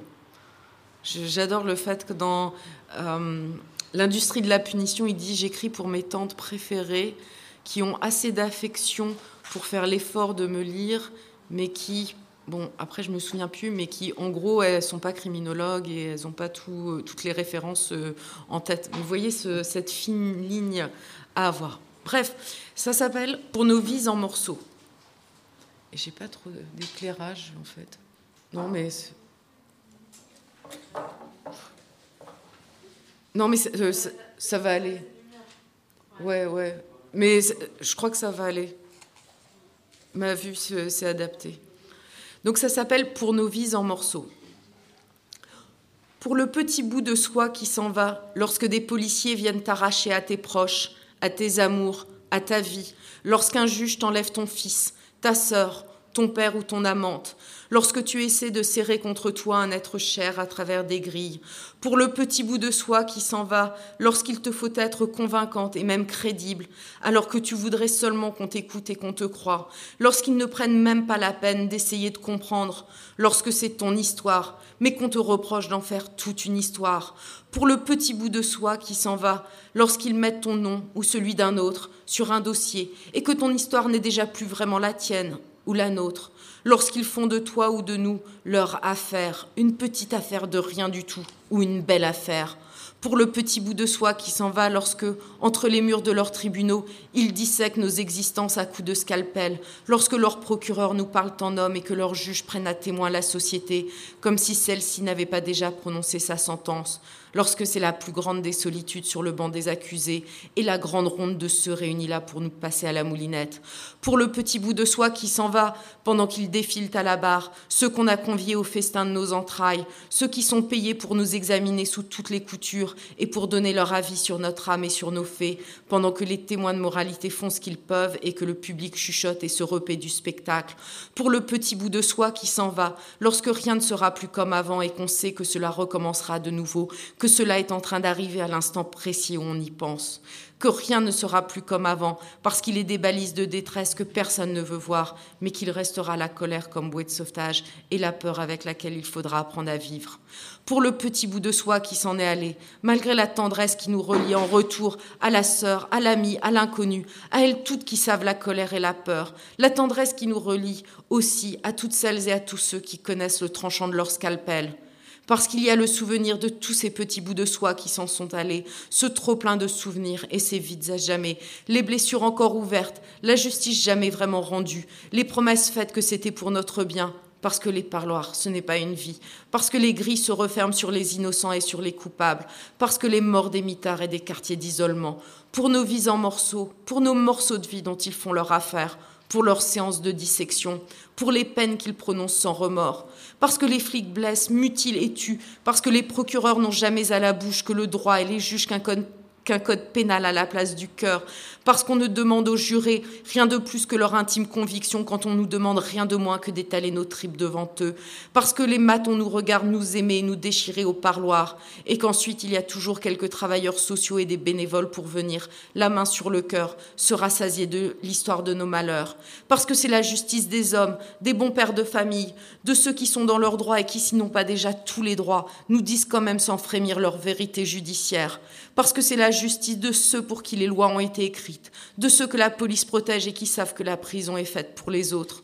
Parce qu'ils se servent de nos blessures et de nos corps comme d'un étendard, là-bas pour leur guerre et leur mission de civilisation, ici pour désigner et punir leurs monstres, leurs pauvres, leurs arabes, leurs noirs, parce qu'ils nous reprochaient de parler et qu'aujourd'hui nous reprochent encore de nous taire ou de ne pas parler comme il le faudrait, puisque lorsqu'ils rendent justice, c'est un, dossier qu'ils referment, c'est comme le mot fin prononcé après une histoire un peu triste. Un œil pour un œil, sa peine pour ma peine parce que leur justice est leur lot de consolation pour notre impuissance organisée, parce que notre camp, c'est celui des victimes, de celles qui parlent et de celles qui ne disent rien, parce que la prison, ça peut arriver à n'importe qui, mais que c'est toujours les mêmes qui y vont, ceux qui hier on envoyé au bagne et pour qui on érigeait des potences, et pour qui aujourd'hui on bâtit des prisons, des centres de détention et des camps, parce qu'on nous demande de croire encore en la justice de notre pays, et peut-être même de lui être reconnaissante, parce qu'ils s'octroient un supplément d'âme à chaque fois qu'ils nous font la charité ou qu'ils parlent de réinsertion, comme si dans leur société, on pouvait s'arranger pour qu'il y ait de la place au soleil pour tout le monde parce que notre camp, c'est celui du peuple qui croupit à l'ombre en attendant les lundis au soleil. C'est le camp de ceux et celles qui grandissent et vivent à l'ombre des murs. Puisque leur soif de pouvoir et d'argent a fait du monde notre cauchemar et qu'ils n'aspirent qu'à recouvrir la terre de prison, parce que nous ne voulons pas de leur lot de consolation, parce qu'il n'y aura pas d'arrangement, ni avec leur justice, ni avec leur charité, ni avec leurs policiers, leurs juges et leurs matons, parce que notre camp, c'est celui des empêcheurs de condamner en rond et d'enfermer en paix. C'est celui de ceux et celles qui rêvent un monde sans commissariat, ni tribunaux, ni prison. Prendre le parti de notre camp, c'est ouvrir des brèches dans leurs murs et construire des solidarités avec ceux et celles qui luttent dedans et dehors, et avec ceux et celles qui n'ont parfois plus la force de se battre. Prendre le parti de notre camp, c'est tenir tête à leurs chimères, d'une police qui nous protégerait et d'une justice qui pourrait être juste, Prendre le parti de notre camp, c'est refuser qu'on punisse au nom de notre émancipation, parce que ni le racisme, ni le capitalisme, ni le patriarcat n'ont jamais tremblé devant leurs tribunaux et leurs prisons. Prendre le parti de notre camp, c'est faire front avec ceux et celles qui attaquent, parce que les murs ne tomberont pas tout seuls et qu'il faut souffler sur la braise pour que l'incendie se propage. Prendre le parti de notre camp, c'est s'engager sur le chemin de l'abolition de leur prison et de leur justice, un chemin dont la destination est encore incertaine, parce qu'on ne sait pas encore bien à quoi ressemblera le monde sans police, ni tribunaux, ni prison qu'il nous reste à construire. Mais c'est un chemin sur lequel on avance à coups de rêve, et il nous faut rêver fort pour avancer encore. C'est un chemin que l'on prend avec pour seule boussole que de savoir que nous ne voulons la prison pour personne et avec pour seul bagage nos doutes, nos peurs, nos colères et nos espoirs. C'est un chemin escarpé, mais on marche dans les pas de ceux et celles qui nous y ont précédés et qui ont laissé sur le bord du chemin quelques pierres qui témoignent de leur passage et qui nous rappellent qu'on ne va jamais loin si on fait seul le chemin. C'est un chemin escarpé, mais il résonne de ce qu'on s'y raconte. On y dit nos blessures, nos deuils, nos guérisons, et nos bricolages pour vivre, aimer et rire malgré tout. Sur le chemin de l'abolition, nous parvient le brouhaha des sarcasmes de ceux qui croient qu'il en a toujours été ainsi, de ceux qui espèrent qu'il en sera toujours ainsi, car ils ont encore quelque chose à gagner ou à sauver, et de ceux qui nous accusent de naïveté, alors qu'ils trouvent si pratique de faire comme s'il n'y avait toujours que des victimes et que des coupables. Le brouhaha que font aussi ceux qui moquent nos rêves, alors que les leurs sont remplis de prisons et de miradors, de nos gestes épluchés par des caméras de surveillance et de nos chevilles et nos poignets entourés de bracelets électroniques. Sur le chemin de l'abolition, on avance rempli par nos rêves, nos peurs, nos colères et nos espoirs, hantés par le souvenir du froid des grilles, de nos défaites, de nos entrailles hurlantes sous leur scalpel, et par le sentiment que l'histoire marche parfois contre nous, habités par le vide laissé par ceux et celles qui nous ont laissé continuer seuls le chemin, mais habités aussi par la chaleur de nos rêves et les brûlures laissées par l'espérance. Car un soir viendra où on dansera sur les cendres de leurs commissariats, de leurs tribunaux et de leurs prisons, et puis arrivera enfin le jour où on visitera les ruines de leur monde, en frissonnant tristement à la pensée des temps anciens, au milieu des tournesols qui auront poussé dans les anciennes cours de promenade, dans la poussière qui aura recouvert leurs registres, leurs menottes et leurs clés. On honorera ceux et celles qui ont souffert entre les murs de leur prison, et le courage de ceux et celles qui ont fait, qui ont fait tomber les murs. On s'y recueillera, et on se souviendra de nos malheurs et de nos larmes, mais aussi de tous nos bonheurs volés aux enfermeurs. Voilà.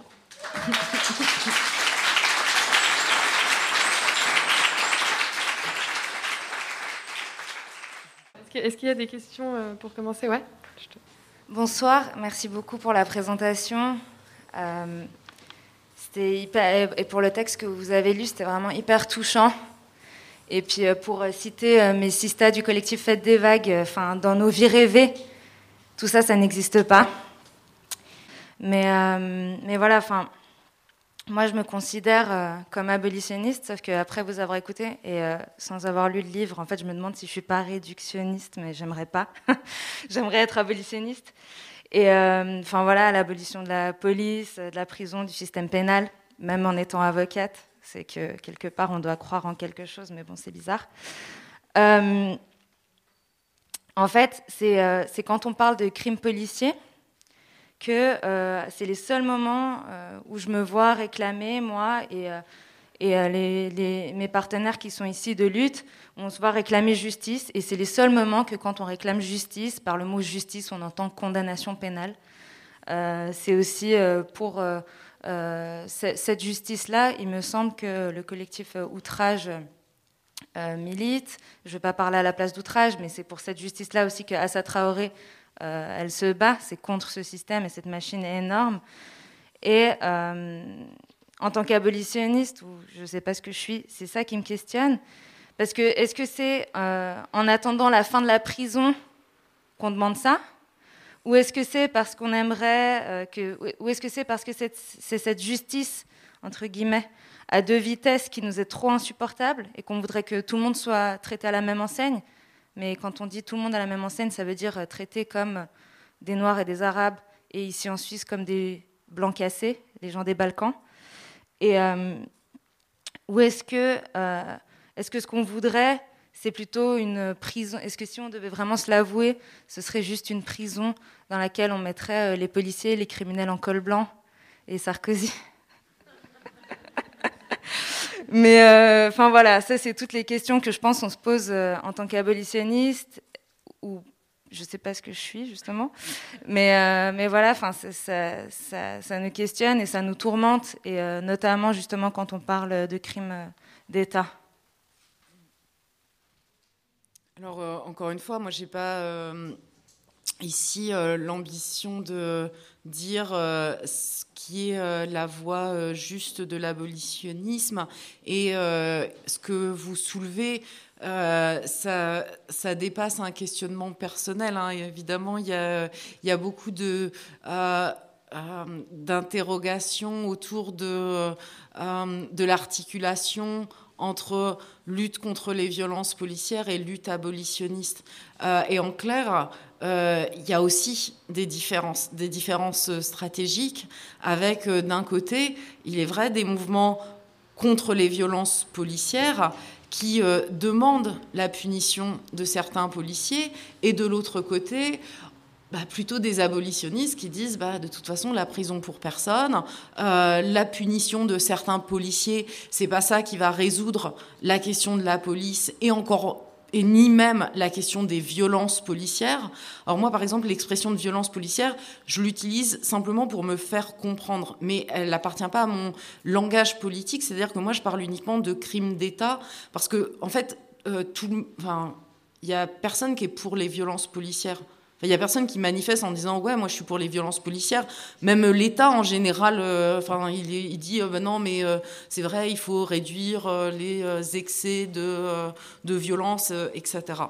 Et donc ce que ce que vous dites s'exprime dans des tensions politiques qu'il faut reconnaître entre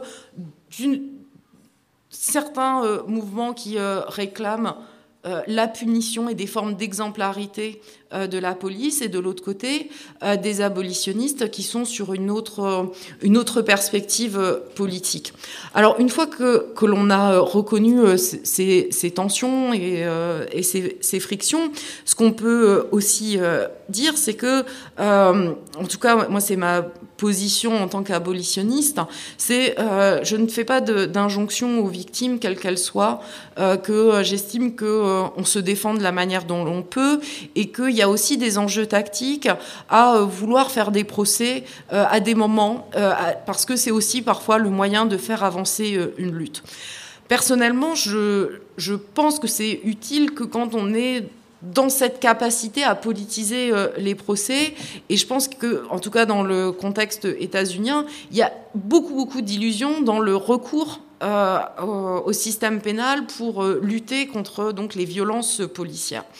Et je voudrais euh, juste partager quelques réflexions sur le procès de Derek Chauvin, dont vous avez euh, peut-être entendu parler, donc qui a été euh, condamné pour le meurtre de George Floyd.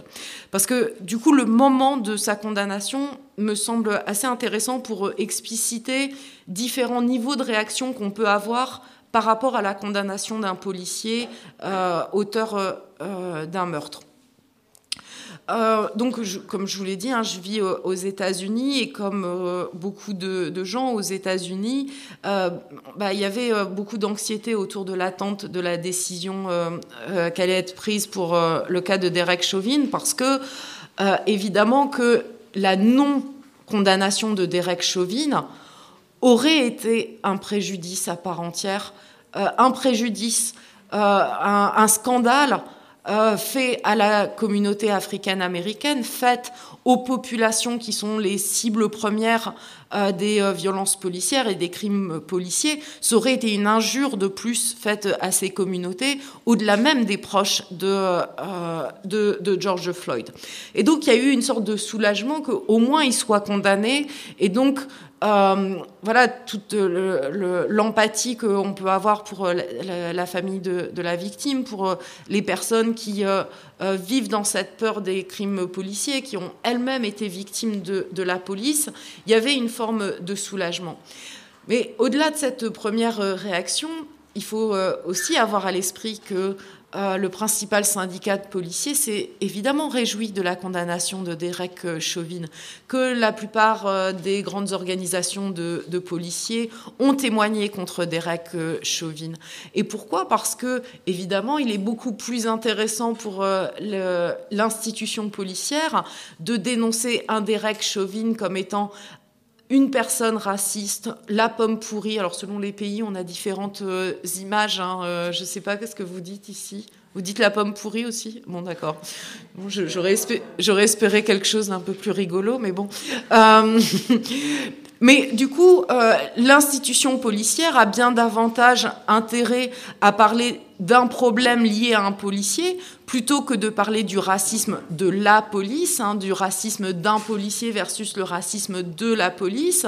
Et puis, bah, euh, il faut euh, savoir que le jour même, euh, une jeune femme était à nouveau tuée par la police. Et puis, si vous regardez les statistiques des personnes tuées par la police, bah, on observe en l'état actuel aucun changement, en fait. Hein. donc, en termes d'efficacité, parce que c'était un grand argument qui était sous, enfin, voilà, utilisé par les, partisans de, de formes d'exemplarité du, procès pénal, eh ben, il n'y a pas d'effet hein, sur le, niveau des, violences. Alors, évidemment, Peut-être que euh, certains, certaines pourraient dire, mais si ça se multipliait, il y aurait peut-être un effet dissuasif sur, euh, les, policiers.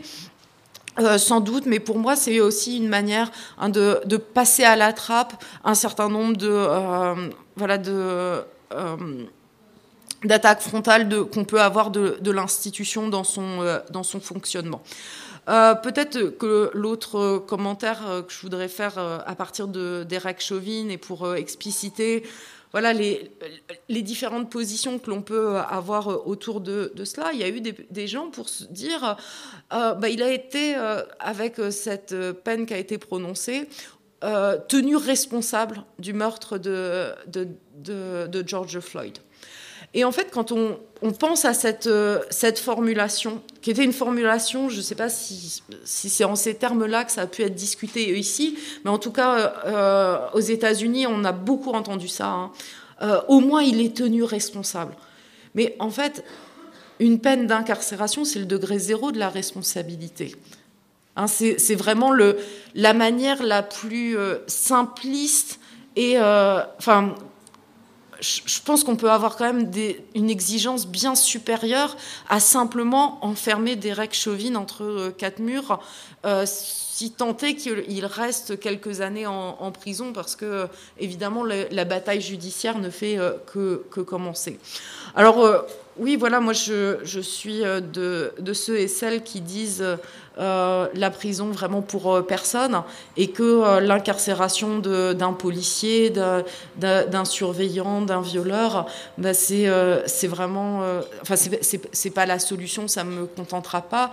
Mais après, j'ai cette compréhension des enjeux tactiques qui peuvent se poser et le choix que peuvent porter des militants, des militantes, de porter un procès à un moment donné parce que le gain politique qu'ils espèrent, qu'elles espèrent, leur semble plus intéressant.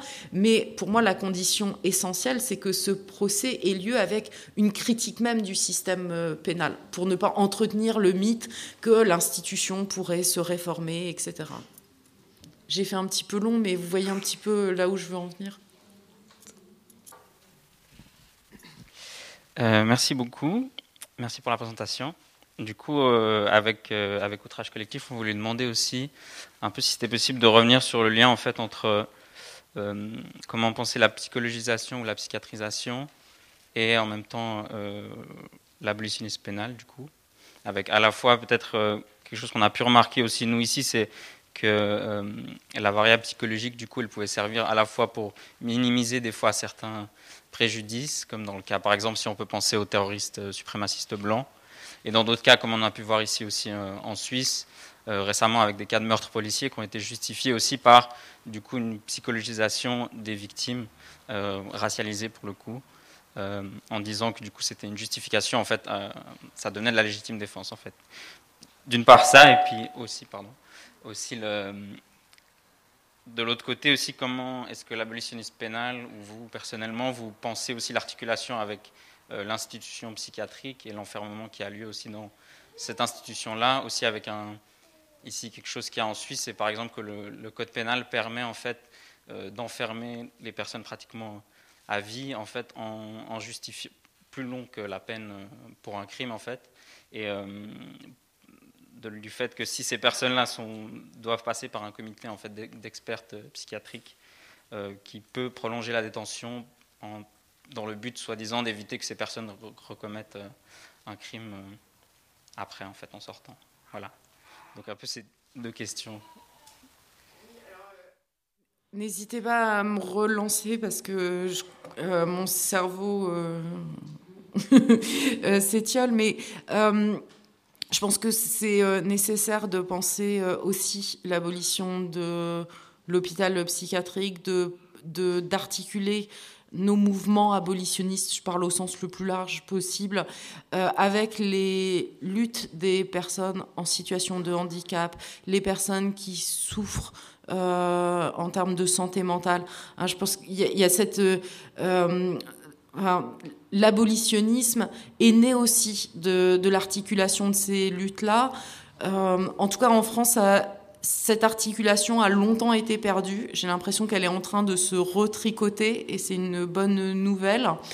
Euh, moi, je, reste assez. Euh, je développe pas beaucoup cette question-là, même si elle m'intéresse beaucoup à titre personnel, mais parce que je pense qu'il y a des personnes mieux placées que moi pour le faire. Euh, donc je voilà, j'espère qu'il va y avoir de plus en plus de choses de ce côté-là.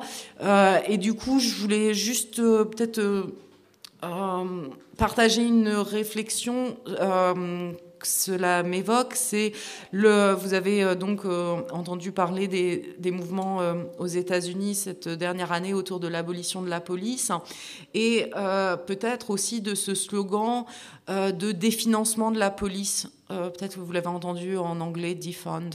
En français, ils disent définancement, c'est pas très beau, mais bon, euh, vous voyez euh, l'idée. Et, et, ce qui me m'interpelle, enfin voilà, ce que je voudrais partager avec vous, c'est que on a vu dans beaucoup d'endroits, localement aux États-Unis, des réformes être prises pour réduire les budgets de la police, mais qui en fait sont euh, des formes de vases. il y a une forme de vase communicant. Vous voyez l'expression En fait, il y a des transferts de budget en gros vers le socio-psychologique, or des éducateurs, des psychologues, enfin il peut y avoir beaucoup beaucoup de noms.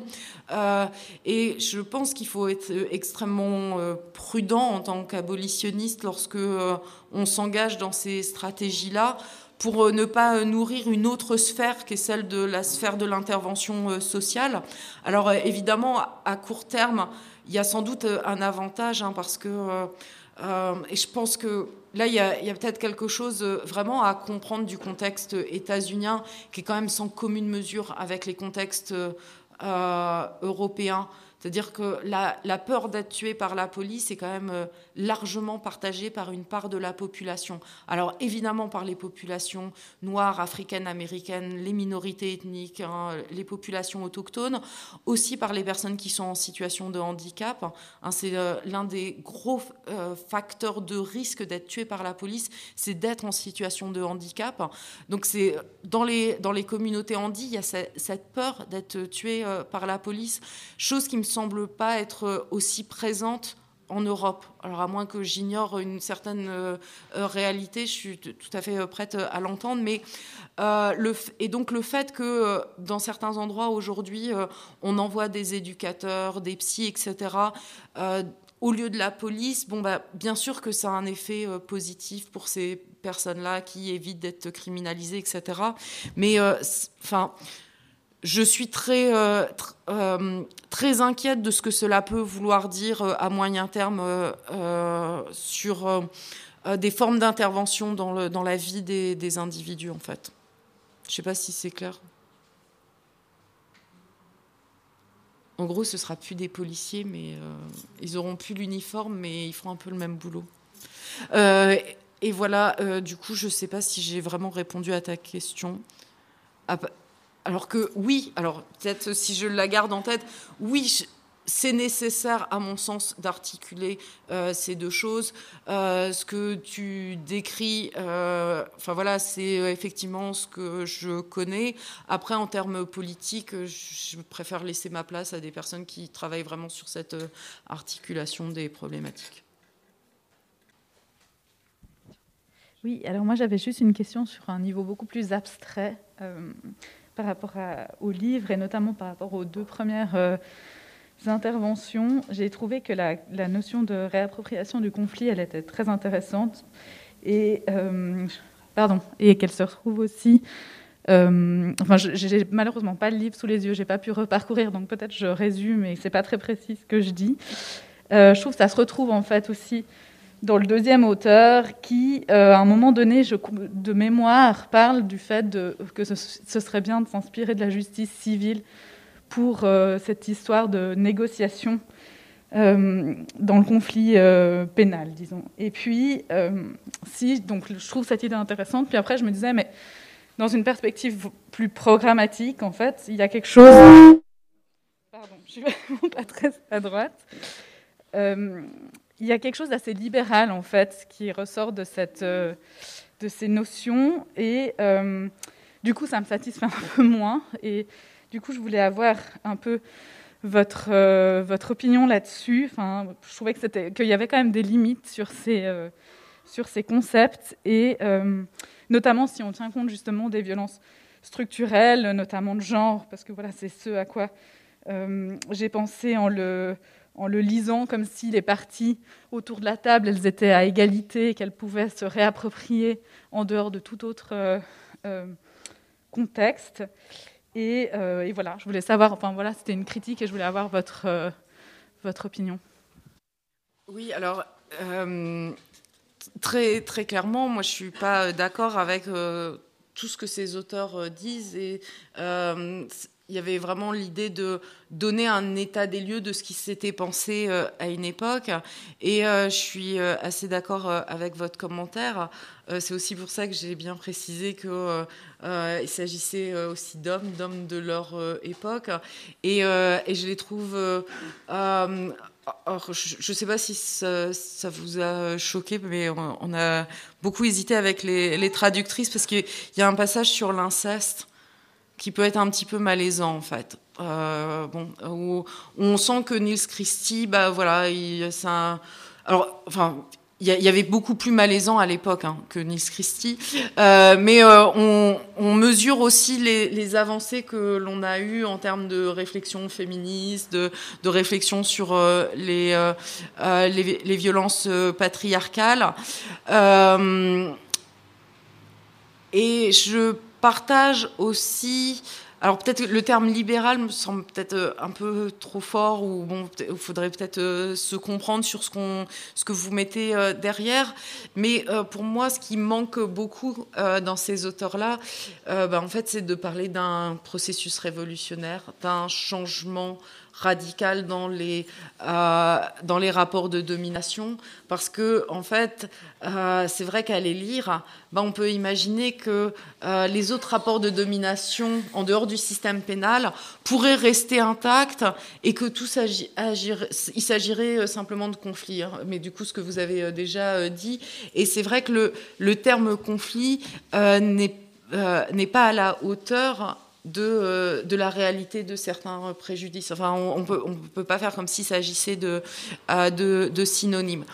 Euh, et du coup, voilà, encore une fois, moi, je les, je les prends comme des, à la fois des moments de l'histoire de, des réflexions et comme des, des aiguillons pour avancer dans, dans nos réflexions, avec, par exemple, le fait que situation problème, par exemple de, de Lou en vrai, ça ne me convient pas à 100% parce que euh, quand on parle de situation problème, là aussi, on peut sous-entendre que euh, on pourrait, euh, voilà être tous d'accord autour d'une table sur le fait qu'il y a un problème, alors qu'on sait bien que dans la réalité des violences patriarcales, mais aussi du racisme, que très souvent, euh, il y a déjà en fait la négation qu'il y a un problème, enfin ou qu'il y a un préjudice pour euh, certaines euh, personnes. Mais je, reconnais le caractère stimulant du, du, travail qu'ils font de déconstruction de certains concepts, de proposition d'autres concepts. Ouais, c'est pas vraiment, c'est pas tout à fait une question, mais je dirais que Merci, euh, c'est bien aussi, hein, des fois. Euh, ça m'a beaucoup parlé euh, quand tu as parlé des partir du besoin des victimes. Et ça m'a. moi, ça m'a beaucoup interpellé d'avoir justement lu dans les suivis de procès, des fois les témoignages de la famille, ce que la famille ressent pendant les procès. Et ça tranche beaucoup avec ce qu'on peut voir des fois euh, à la télévision. Euh, il y a beaucoup d'émissions avec des crimes et des psychologues et tout ça. Et puis, on dirait qu'il y a une orientation vers euh, une justice punitive telle qu'on la connaît aujourd'hui. Et quand on regarde par exemple la famille de Hervé Mandundu, que j'ai pas rencontré personnellement, cette famille dit des choses vraiment bien plus intéressantes et parle de, de besoin surtout de reconnaissance. Euh, et à aucun moment dit euh, on veut que ce policier aille en prison en fait. Et euh, voilà, c'était un commentaire pour comme ça. Merci. moi, j'avais une question, et puis bon, il y en a une deuxième un peu plus large qui m'est venue, donc je vais peut-être. La, première question, elle est très simple et, un peu et un peu théorique. je me rappelle que pendant le, quand vous décriviez le premier auteur, vous avez expliqué lui, il dit au fond, euh, les criminologues, il y en a trop. On n'a pas besoin de criminologues. Et moi, dans ma modeste compréhension de la criminologie, c'est quand même des gens qui, ce que j'ai compris, c'est qui déconstruisent euh, tous les a priori qu'on a sur le système pénal, qui, sont au minimum, c'est des minimalistes précisément. Ils, disent que punir, ça sert à rien et qu'il faudrait agir ailleurs. Donc, je ne sais pas si vous pouvez nous dire deux mots sur euh, pourquoi il explique que les, les, la criminologie, euh, on n'en a pas besoin ou on n'en a plus besoin. Puis... La parole euh, avant votre deuxième question. Mer... Il rigole pas, il coupe le micro. J'ai pas le choix. Alors, euh, je suis très heureuse d'entendre la vision que vous avez de la criminologie.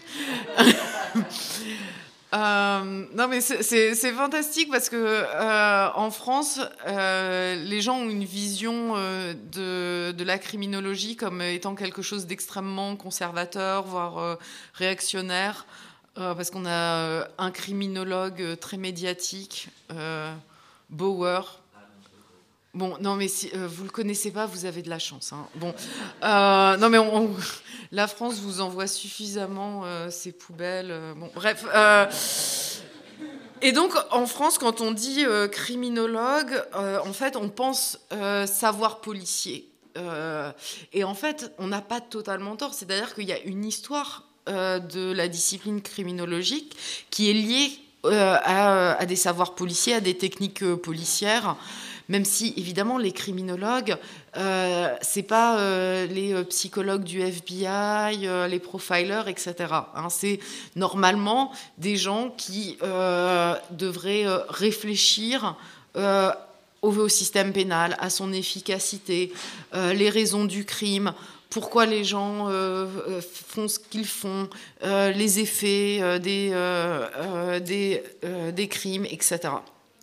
Mais là, l'histoire de la criminologie est marquée par ses origines, euh, on peut dire ses origines euh, pratiques, qui, euh, qui, fait que la criminologie, elle a d'abord été au service de, de la police. Hein, de, c'était l'enseignement pour les, policiers. Et il y a eu tout un travail pour détacher la criminologie de ses savoirs policiers, de cette technique policière. et ce travail s'est fait beaucoup après la Seconde Guerre mondiale, notamment par des gens comme Niels Christie. Hein, mais si aujourd'hui vous pouvez avoir cette vision aussi enchanteresse de la criminologie, c'est parce qu'il y a eu ce, ce travail-là.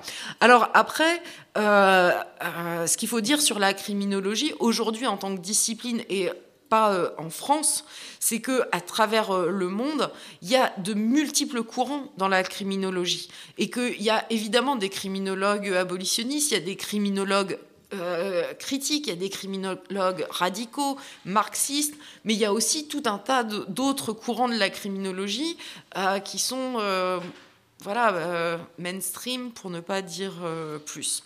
Euh, une fois qu'on a dit ça, retour à pourquoi Niels Christie moquait un petit peu les, criminologues. Bah parce que en même temps, même si on est criminologue critique et que on essaie d'œuvrer pour une, vision au moins minimaliste du système pénal, bah, on ne peut pas non plus ne pas voir quelle est notre fonction hein, dans, le, dans le système éducatif, le système de la recherche, et que euh, sans euh, non plus se jeter euh, trop la pierre, bah, en fait, notre, je, dis notre parce que je suis enseignante en justice criminelle la justice criminelle étant l'autre nom de la criminologie. Euh, mais du coup, je participe, on participe euh, bah, à un champ de recherche et puis à la formation d'autres criminologues. Et que si notre but, c'est d'abolir le système pénal, bah, c'est bien qu'on n'ait plus à un moment donné de criminologues. Euh, alors, cette idée que finalement, on entretient un champ de recherche et aussi toute une économie. Hein, et puis, on, on participe à des formes d'extraction de savoir, des formes d'utilisation, des enquêtés, hein, enfin voilà tous les problèmes éthiques posés par l'existence même de, la recherche. Bah, tout ça fait que euh, y a un certain nombre de personnes qui se euh, positionnent contre la criminologie, hein, contre l'existence même de la criminologie. Il y a un passage très marrant chez Marx qui dit ah, parce que les criminologues existaient déjà hein, à l'époque de Marx, hein. mais il dit euh, en gros euh, les professeurs de criminologie euh, tirent profit de l'existence du crime. Hein. ils créent des livres, voilà. Donc Marx avait prédit ça. Donc même les criminologues critiques participent à ce voilà une marchandisation euh, euh, une, capitalisation autour du crime.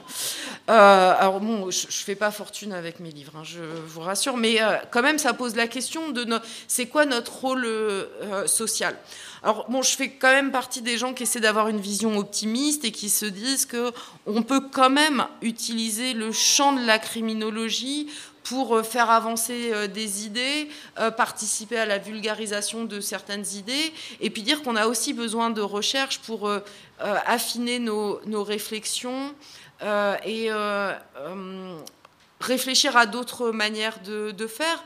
Mais pour vous dire à quel point ces réflexions peuvent préoccuper les criminologues, c'est qu'un certain nombre de d'abolitionnistes ne se disent plus.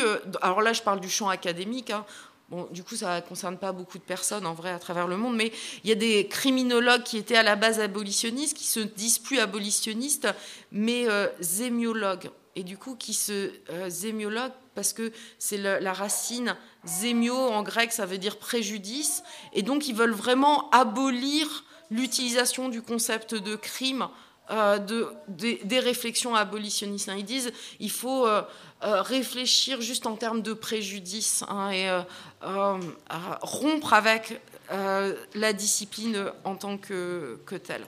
Alors après, pour, pour, ma part, le, le, rapport critique que je peux avoir à la discipline, bah, c'est aussi par rapport à l'abolitionnisme pénal. C'est-à-dire que l'abolitionnisme pénal, euh, ce qu'on voit en Amérique du Nord, c'est euh, aussi bah, que c'est euh, un champ de recherche avec ses conférences, son marché de la publication, voire son marché des, des interventions orales. Vous savez que les, aux États-Unis, bah, par exemple, aux États-Unis, un endroit comme, enfin, un moment comme ce soir, ce serait pas gratuit.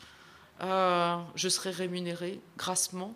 Euh, non, mais il faut savoir qu'il y, a vraiment un marché de, euh, du, militantisme, de l'organizing, hein, de, tout cela, et que évidemment on peut avoir un rapport très critique là-dessus. et là où je voulais en venir, j'ai oublié. oui, c'est le risque d'avoir un champ euh, théorique, académique, abolitionniste, euh, avec euh, bah, des très belles théories extrêmement radicales, mais qui soient coupées des mouvements politiques.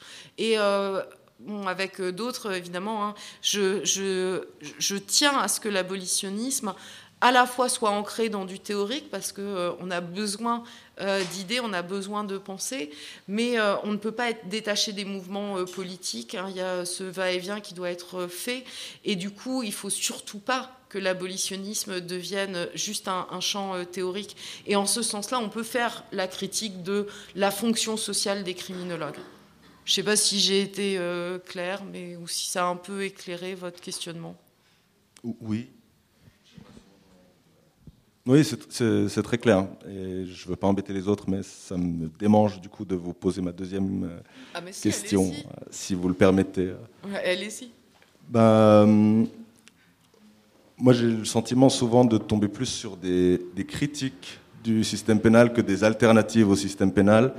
Et je crois que dans l'introduction que vous nous avez lue, vous dites au fond, je ne sais pas à quoi elle va ressembler, euh, cette société différente mais euh, ce sera, vous suggérez, une société sans tribunaux, sans police, sans prison. Et du coup, ma question, euh, c'est ça un peu concrètement. Euh, qu'est-ce que c'est au fond cette société? Est-ce que vous avez une idée de quoi elle ressemble? Est-ce qu'il n'y a plus d'État du tout? Et donc les, les, deux petites questions liées à ça, c'est voilà, à quoi va ressembler cette société? Et si vous avez une idée, où est-ce qu'on commence au fond? Je sais que vous dites voilà, vous n'avez pas la science infuse ni euh, le dogme absolu à suivre, mais mhm. est-ce que vous avez une idée d'où on commence euh, concrètement euh, Qu'est-ce qu'il faut? Alors, c'est vrai qu'il y a une très grande méfiance, pour pas dire plus, par, chez les abolitionnistes, avec le mot d'alternative, hein, de cette idée que on pourrait avoir un système qui remplacerait le système pénal euh, l'histoire nous prouve que les alternatives sont plutôt des moyens pour euh, euh, étendre le système pénal, hein, que toutes les, les, propositions, enfin les vous voyez, euh, les bracelets électroniques, les, euh, en France, on parlait de peine d'intérêt, euh, de travail d'intérêt général. voyez, tout ce genre de, formules ne sont pas des moyens pour soustraire des individus de l'emprise de la sphère du pénal, mais au contraire pour étendre hein, son influence. Et du coup, c'est vrai que souvent penser en abolitionniste, c'est d'abord se méfier de toutes les alternatives. Une fois que l'on a dit ça, euh, c'est vrai que j'essaie de tenir euh, euh, dans, mes écrits deux, de positions qui sont un peu difficiles. D'une part, de dire ce qui se discute et en gros les différentes manières de voir et donc les différentes propositions stratégiques. Et puis j'ai évidemment mes propres préférences. Alors du coup, pour répondre à votre question, bah, il y a de multiples manières dont les abolitionnistes pensent la stratégie abolitionniste. Il y a des abolitionnistes qui euh, sont ceux, on pourrait dire, qui sont sur le devant de la scène euh, aujourd'hui euh, aux, États-Unis, notamment à travers Critical Resistance. Les mouvements pour l'abolition de la police sont très souvent autour de cette même ligne, qui est de dire il y a d'un côté des réformes positives et de l'autre côté des réformes négatives, et que en gros la position abolitionniste consiste à soutenir les réformes toutes les réformes qui euh, réduisent le pouvoir des institutions. Alors ça commence évidemment par euh, s'opposer à la construction de nouvelles prisons, de nouveaux commissariats, à l'augmentation des budgets de la police. Ça, veut dire euh, travailler à réduire la force de ces institutions. Et c'est aujourd'hui vraiment la stratégie que l'on retrouve le plus enfin en tout cas qui a le plus de, visibilité euh, dans les, euh, les courants euh, abolitionnistes. par le passé, il y a eu beaucoup plus dans l'abolitionnisme pénal de, de, mouvements en faveur de ce qu'on appelait, enfin ce qu'on appelle encore la décriminalisation, la dépénalisation, la décarcéralisation, c'est-à-dire l'idée de pousser pour des mesures en faveur de la sortie de certaines catégories de la population ou de certains types d'auteurs de la sphère d'intervention du système pénal. Hein, donc, par exemple, ça peut être euh, des mesures euh, en termes de numerus clausus. Hein, L'idée qu'il y aurait un numerus clausus pour les prisons. En gros, vous ne pourriez pas mettre une personne de plus en prison si vous n'en faites pas sortir une. Vous voyez, ce serait une façon de réduire comme ça mécaniquement le nombre de personnes incarcérées.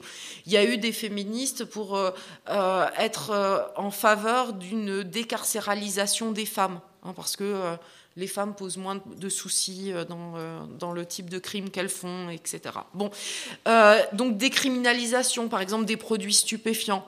bon, pour ma part, par exemple, le, c'est quelque chose que je trouve extrêmement, enfin, que je regrette que ce soit pas davantage porté, en gros, à gauche la décriminalisation totale de tous les produits stupéfiants. Je pense que c'est, euh, ce serait une, mesure extrêmement euh, importante de mettre fin à toute la criminalisation autour des produits stupéfiants, mais aussi euh, de revendiquer des mesures de réparation pour les personnes qui ont été incarcérées, pour leurs proches et pour les communautés qui ont été affectées. Hein. Je pense, et, quand je dis réparation, c'est vraiment au sens propre.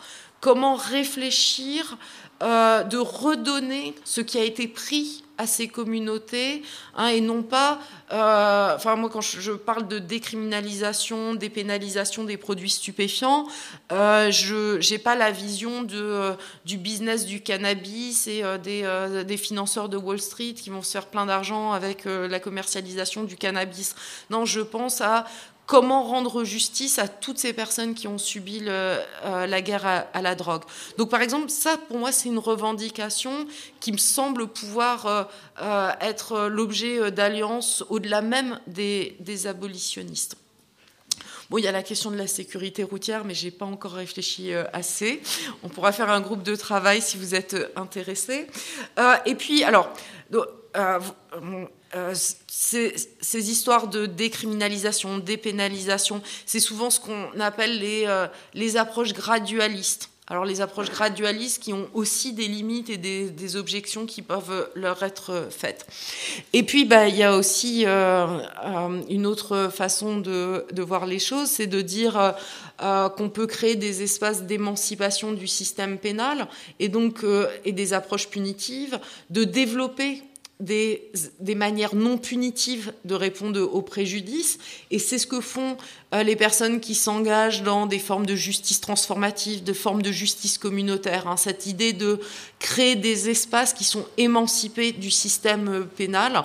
Hein. c'est une stratégie aussi hein, que euh, de se dire on va créer des façons différentes de, de, rendre justice, avec cette idée que ça peut être multiplié. Bon, ça se heurte aussi à beaucoup de, difficultés. Et puis, euh, au-delà de, tout cela, euh, et euh, là je suis peut-être marquée par le, contexte nord-américain, mais ce qui me marque beaucoup dans ce contexte, c'est qu'on parle assez peu, voire très très peu, de processus révolutionnaire, de d'abolition du capitalisme, du suprématisme blanc, on parle quand même un petit peu de décolonisation, euh, de, reconnaissance que euh, le système pénal euh, a été un, outil de la colonisation et du tort fait aux populations autochtones. Euh, hier, mais aussi aujourd'hui. Hein, et que donc de penser la décolonisation en Amérique du Nord, c'est aussi penser euh, l'abolition de la police, l'abolition de, la prison. Euh, mais en tout cas, pour ma part, mon abolitionnisme est un abolitionnisme qui ne peut pas se penser en dehors de processus révolutionnaires. Alors peut-être, du coup, j'en reviens un petit peu peut-être à cette discussion précédente, parce que à mon avis, c'est un des écueils de se reposer sur euh, des communautés ou euh, euh, des espaces affinitaires qui rendraient justice autrement ou de manière non punitive. ce serait peut-être faire un petit peu trop confiance dans le sens où on peut aussi craindre que certains espaces, certaines communautés soient sur des valeurs parfois plus régressives que celle de, euh, qu'on peut avoir euh, aujourd'hui ou qu'on pourrait avoir dans un processus révolutionnaire.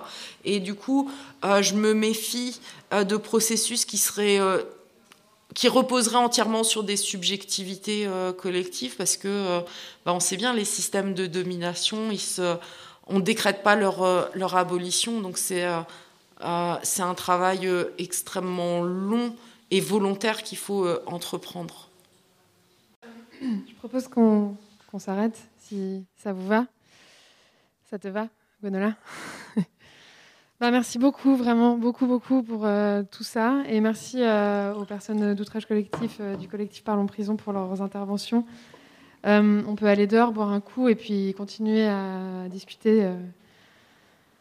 Voilà, bonne soirée. Merci.